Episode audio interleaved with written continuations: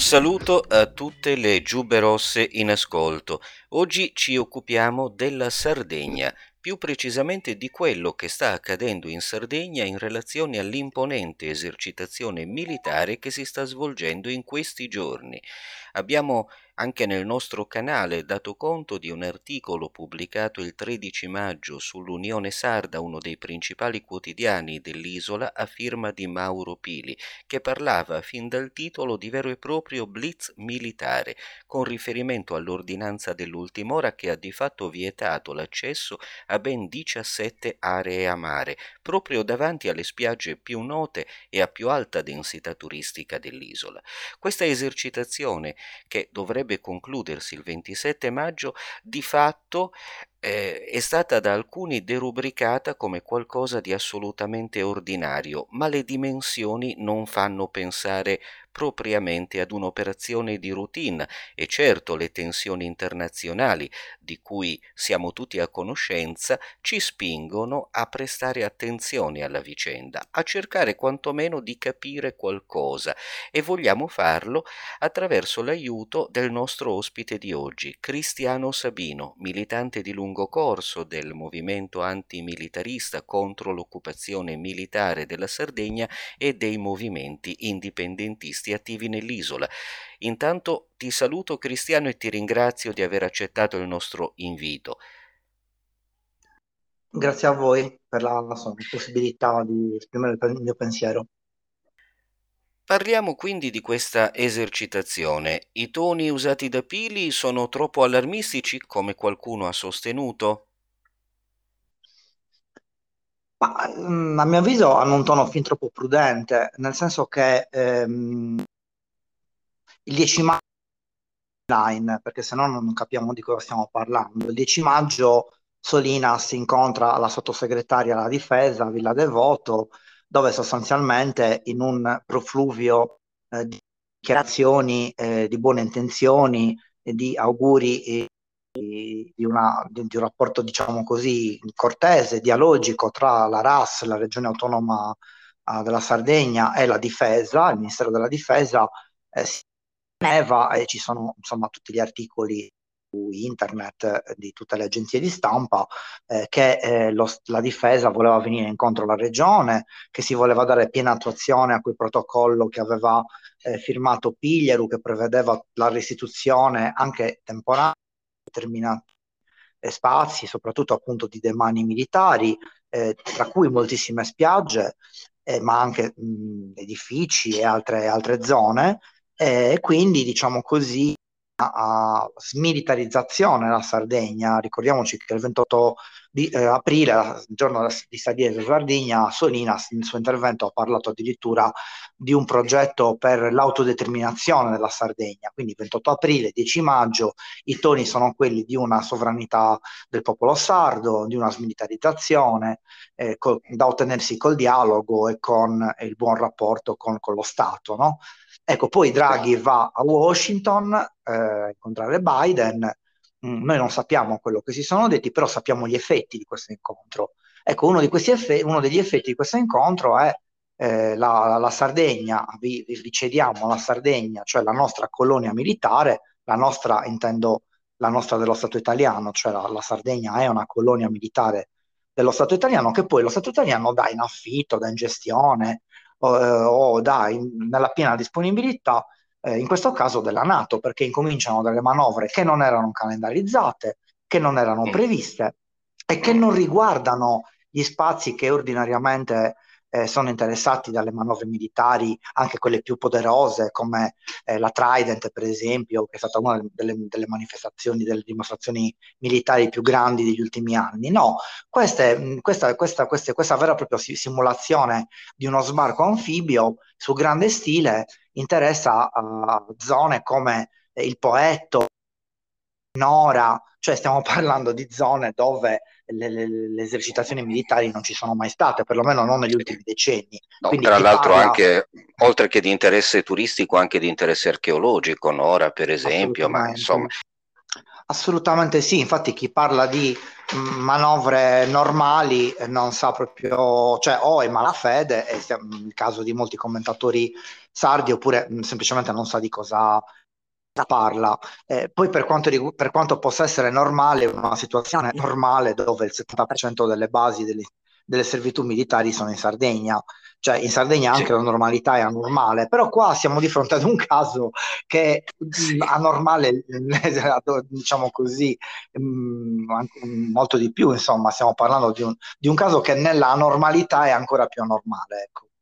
Sì, e quindi eh, di fatto secondo te a cosa è finalizzata esattamente questa operazione? Visto che eh, dalla timeline che ci hai esposto è evidentemente da collegarsi ad una serie di concomitanze internazionali, insomma non è estranea alle tensioni internazionali che tutti conosciamo. Ma eh, chiaramente, allora parliamoci chiaro, l'Italia non ha molte armi da inviare all'Ucraina. Mandando armi obsolete, vecchie. Sì, c'è stato il decreto con cui eh, Draghi eh, scodinzola di fronte al, a, insomma, all'imperativo eh, della Nato di portare al 2% le spese militari, però insomma quello che ha offrire, da offrire l'Italia è ben poco.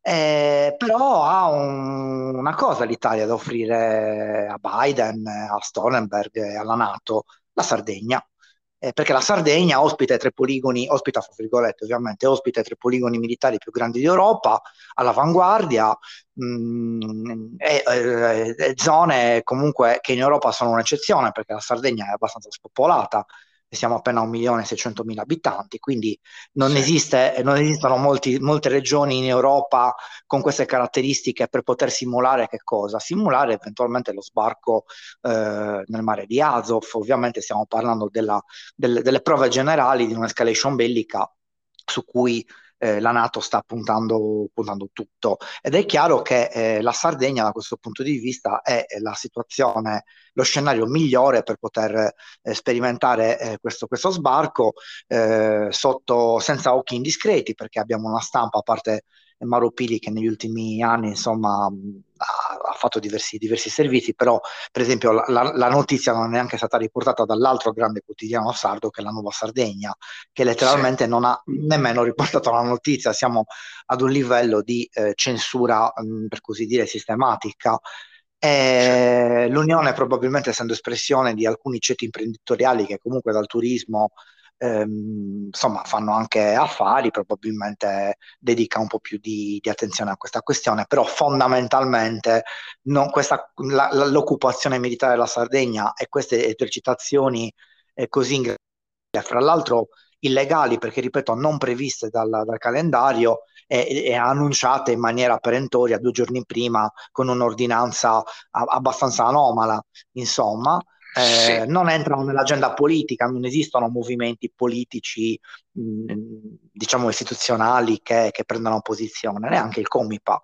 Il Comipa è il comitato che dovrebbe gestire appunto con i militari questo comitato paritetico eh, di diverse associazioni o rappresentanze istituzionali che dovrebbe appunto gestire eh, la, la, le esercitazioni. Non, non mi sembra che abbiano rilasciato mh, interviste, ma neanche lo stesso Cristian Solinas, presidente della giunta regionale, che fra l'altro è un sardista e avrebbe dovuto in qualche modo prendere posizione.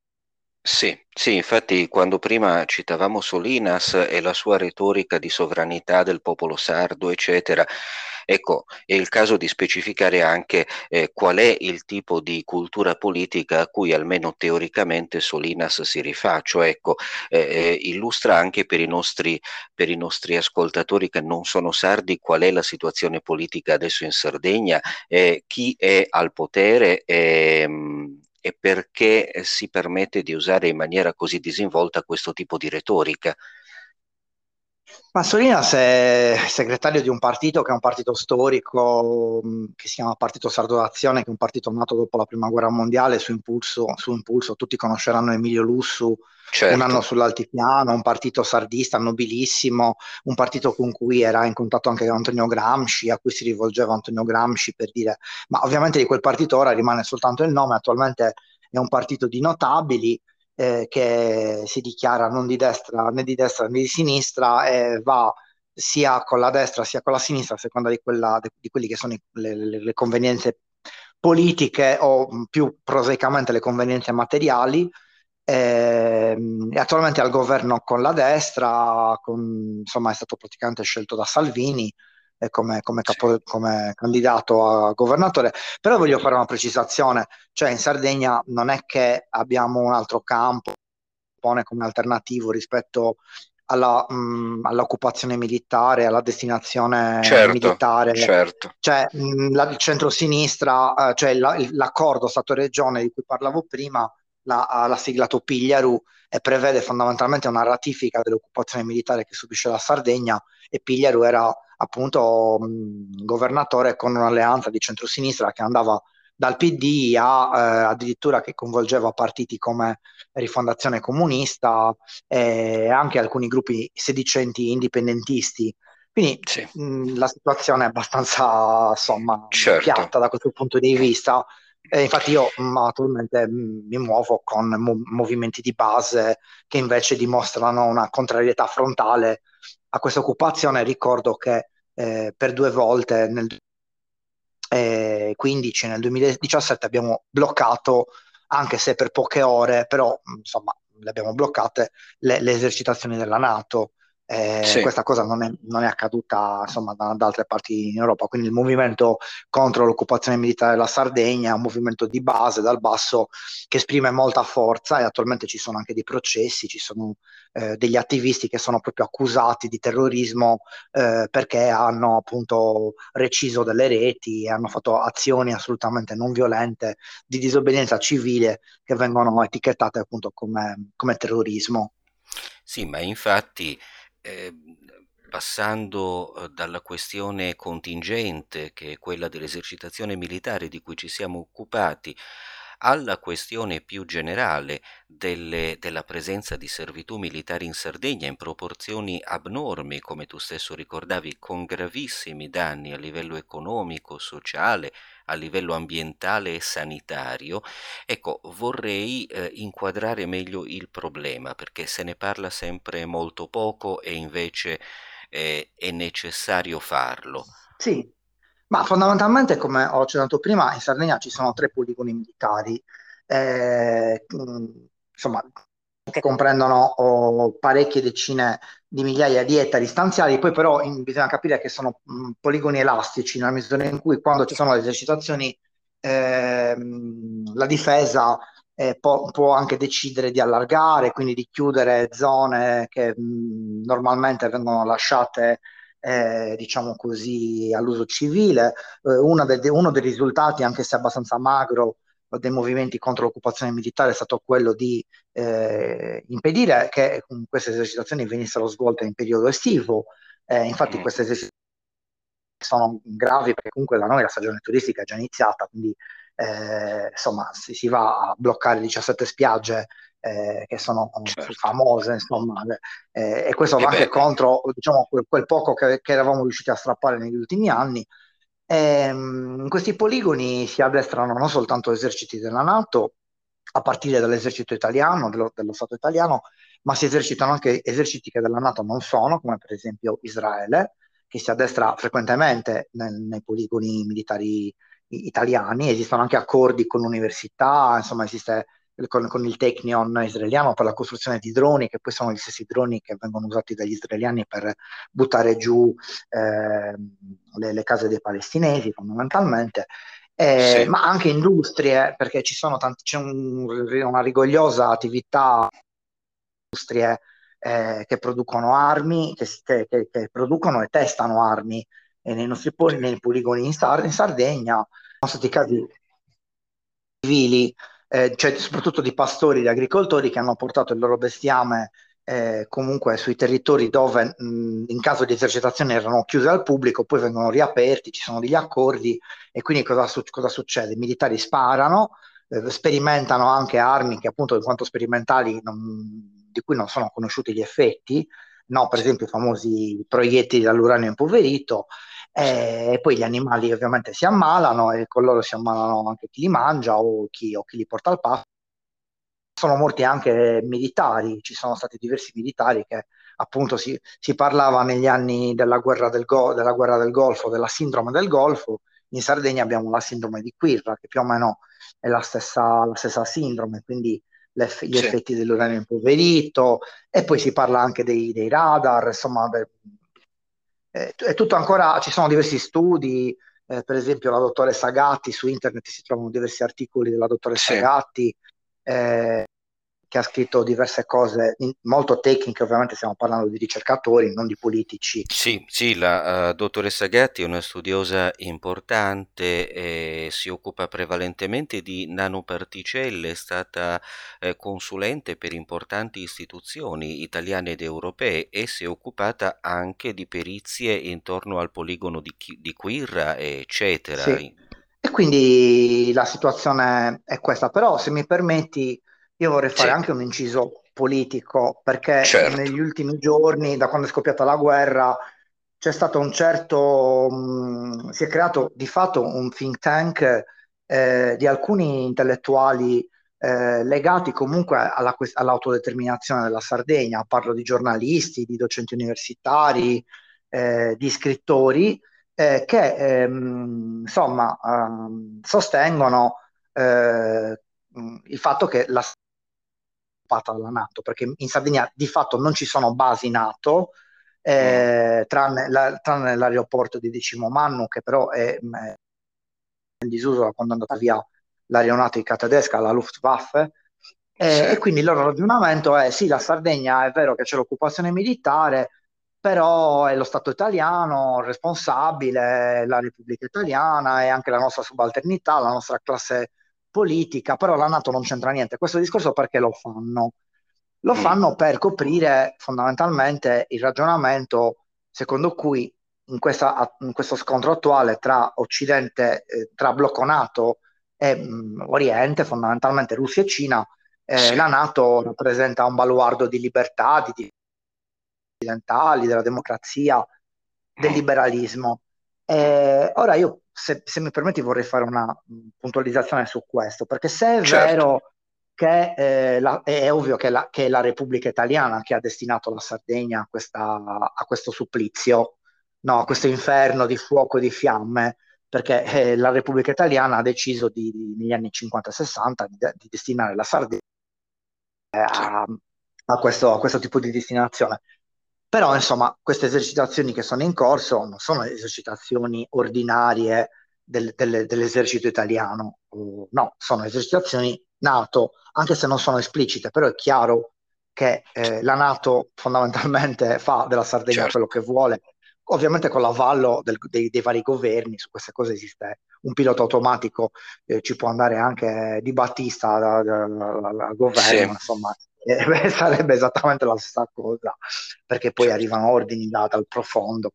Quindi era una puntualizzazione necessaria perché noi abbiamo in questi giorni questa discussione con appunto questi intellettuali che fondamentalmente tendono a sminuire il ruolo della Nato e a sostenere che la Nato dopo tutto eh, in Sardegna non, non esercita alcuna, alcun controllo diretto, invece queste, queste esercitazioni dimostrano esattamente il contrario. Sì, dunque io adesso cogliendo l'inciso politico, anzi lo allargo ulteriormente, chiedendoti più in generale una, una, riflessione, un parere, evidentemente tutto politico, su quella che viene chiamata guerra russo-ucraina, anche se poi parlare di guerra russo-ucraina è ormai veramente ridicolo perché sappiamo tutti che parliamo di qualcosa di molto più grande. Sì, eh, no, infatti ti, ti, stavo per rispondere che non avrei parlato di guerra russo-ucraina perché eh, chiaramente sì. è una guerra per, per, per, procura in Ucraina, cioè l'Ucraina è lo scenario. Eh, eh, certo. Io, insomma, poi ovviamente si aprirebbe un'altra discussione. Tendenzialmente rifiuto l'idea mh, dell'ident- dell'identificazione tra ucraini e il loro attuale governo perché, mh, perché statisticamente non è così, nel senso che in Ucraina eh, ci sono tanti, diversi partiti che prima, mh, prima del, del, 2014 e anche prima di questa guerra eh, prendevano, insomma, riscuotevano molto consenso. Stiamo parlando, per esempio, del Partito Comunista Ucraino, del Partito delle Regioni o anche di altri partiti minori che però insieme raggiungono più o meno il 40-50% dell'elettorato ucraino. Eh, questi partiti oggi sono illegali, quindi insomma, parlare di un'identificazione tra ucraini e l'attuale governo è un insulto alla stessa democrazia, per, anche, cioè, certo. prescindendo da come lo, la si possa pensare. Questa è una guerra ehm, che non è incominciata oggi, ovviamente è cominciata nel 2014 con il colpo sì. di Stato di Maidan, insomma, mobilitazioni che, ha, che, ricevevano anche un certo consenso popolare, per carità, perché c'è un'opinione pubblica in Ucraina, soprattutto quella più occidentale, che guarda Occidente e che in qualche modo sostiene l'avvicinamento dell'Ucraina al blocco occidentale e anche l'entrata dell'Ucraina nella Nato.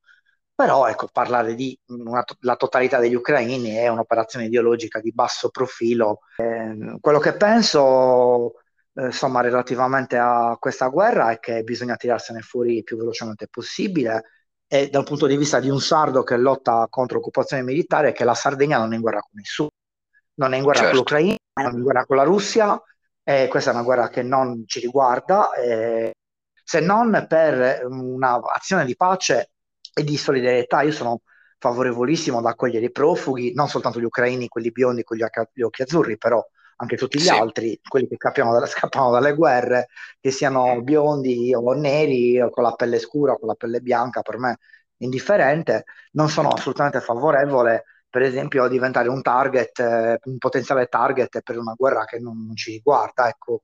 Eh, purtroppo noi l'occupazione ce l'abbiamo già, eh, non è certamente la Russia che ci occupa, è il blocco NATO, quindi sono i buoni che occupano la Sardegna, ecco, se vogliamo metterla sì. in termini di lotta mondo libero contro, contro, l'impero del male, come è stato risumato da, recentemente da, dal blocco NATO. Ecco. A noi ci certo. occupano i buoni, ci bombardano i buoni e io vorrei anche dire che sono una delle parti civili nel processo, nel, insomma, ci sarà la prossima udienza il 10, 10, 10 giugno eh, per decidere il rinvio a giudizio di tutta, tutta, una serie di militari italiani, di alti, di, di, dell'alto comando militare, cui Graziano, che era all'epoca dei fatti capo di Stato Maggiore e adesso è capo di Finmeccanica e anche nel, nel Consiglio Militare Europeo. Eh, insomma, eh, quindi ci auguriamo che si possa andare a processo per, eh, per insomma, rivelare la verità, eh, cioè per, per, per, fare luce sul disastro ambientale e sugli omicidi eh, che, che, che subisce la nostra terra da parte appunto degli occupanti. E purtroppo noi siamo, si parla di occupazione appunto relativamente alla guerra ucraina e noi l'occupazione la conosciamo bene, anche se ovviamente è diversa da quella che subiscono eh, gli ucraini in questo momento o che hanno subito gli altri ucraini, quelli dell'est, da parte de- dell'esercito di Kiev. Del, di Kiev, sta parlando appunto degli ucraini del Donbass, de- degli ucraini sì. cui, che parlavano russo a cui è stato impedito di parlare russo perché appunto l'attuale governo ha, ha impedito di, di, di, di, usare questa lingua. Eh, sicuramente su, subiamo un'occupazione di carattere eh, meno cruento, però comunque è un'occupazione di cui dobbiamo liberarci. Ecco, il nostro contributo contro la guerra e contro, contro, la violenza è quello di lottare qua contro il nostro imperialismo che ci, che ci distrugge fondamentalmente. Sì, Grazie eh, Cristiano eh, per averci regalato un po' del tuo tempo e questa bella intervista. Noi continueremo ad occuparci della questione, quindi eh, mi farà molto piacere se tornerai ad essere nostro ospite. Intanto saluto tutti i nostri eh, ascoltatori dando appuntamento alla prossima intervista e saluto anche te. Ancora grazie. Grazie a voi. Eh, vi saluto allora, sardo. Pizza Sabinca. Sì.